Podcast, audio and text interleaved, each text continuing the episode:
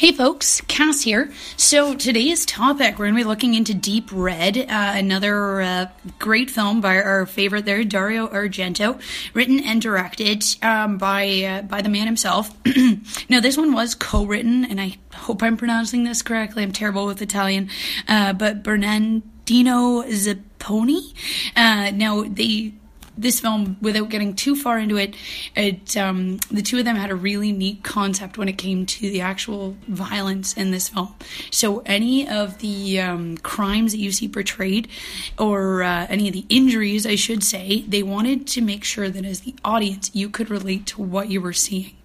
So um, without going into many specifics, you know, if you see a you know a paper cut, as the audience, we've all had that. We all know that that feeling. So it's you know, it's it's just really neat to know that they were taking that into account while they were uh, writing the film.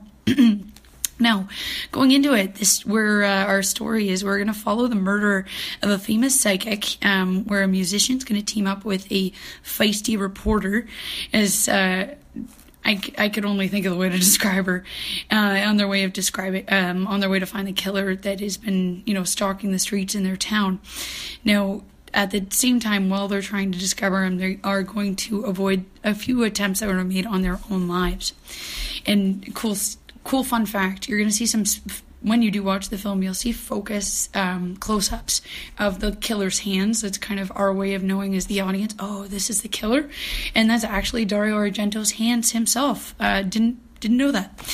Now, uh, this is quite a interesting and kooky film, but that has to do with the Giallo films themselves. Uh, just a unique feature in this one. Within halfway through the opening credits, you're going to see a cut, which is a full murder, and it, it does per- go. Ugh, pardon me, it is tied in with the rest of the story, giving you a reason for why, uh, you know, the killer is what they are.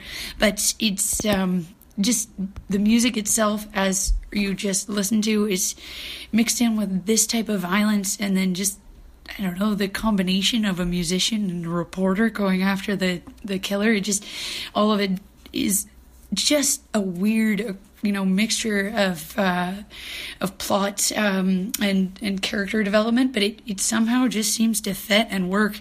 So our, our cast we've got David Hemmings, you know he plays Marcus Daly, that is our musician. Uh, Daria Nicolodia, uh, hopefully I pronounced that correctly, is uh, Gianna. and uh, the two of them, I just love the chemistry, the mix, you know, the female versus male parts and just just showing what makes a woman stronger, what makes a man stronger in these situations. Just thought was really cool. Now, um, I wanted to uh, go into a little further, just talking about the set because I um, I was kind of shocked to find out that this film. What I thought was Rome, for most of it, is actually filmed in Turin, which uh, Dario has come out saying loved the town with I guess they filmed it in about 16 weeks and he just just fell in love with the spot Now, uh, it, fun fact, I just thought I'd talk a little bit about Dario Argento himself after watching, you know, two of his films, Suspiria, Deep Red, seeing this type of violence and knowing that he started in spaghetti westerns, it, it just blows my mind for lack lack of any other sort of description. Uh, it just just kind of neat to go into the horror thriller and of course Italian's favorite giallos. Now, and I did find just a, while I was doing some research about this film a, a neat quote from Dario Argento that I wanted to share. So, horror is the future, and if you cannot be afraid, you must push everything to the absolute limit, or else your life will be boring. People will be boring. Horror is like a serpent, always changing its skin, always always changing its skin and always shedding, and it will always come back. It cannot hide. It cannot be hidden away like the guilty secrets we try to keep in our subconscious. Now, I know as my audience, you guys are probably like, enough, enough with Dario Argento already. It just honestly, you know, just can't get enough of the man's story and just just his art shows it. His uh, his mind is is just truly uh, something unique, and I, I honestly don't know if if the horror world will will see something quite like his again. Now, um, back to the film, the most important part and why we're here uh, today.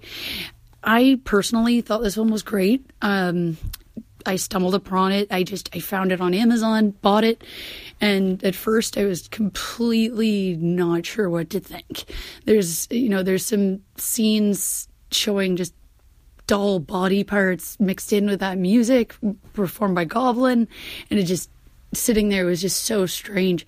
I remember uh, watching it with a couple friends, and even a couple of them got up and left. They just they they thought it was so dumb, but with little more. Um, you know, just insight, letting go of my own biases, and just just looking into the film and researching what a giallo film was, I just I really came to respect this one.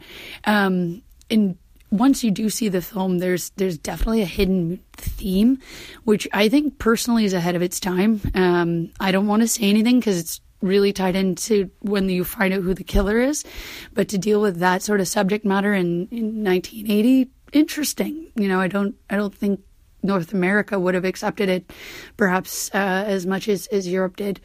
Now, um, as I was saying, you're to probably find it odd and just, just try to go in with an open mind if you do decide to rent this film. Um, but personally, I would give it a 10 out of 10. I, I think it's great. I think it's perfect. The combination of those weird scenes mixed in with the actual gruesome violence, it it's it's a perfect thriller. Uh, keeps you on the edge of your seat, but somehow you know you're still laughing, and just enjoying the chemistry between the male and female lead. So I hope uh, everyone enjoys, and uh, I'll see you all next week. Thank you.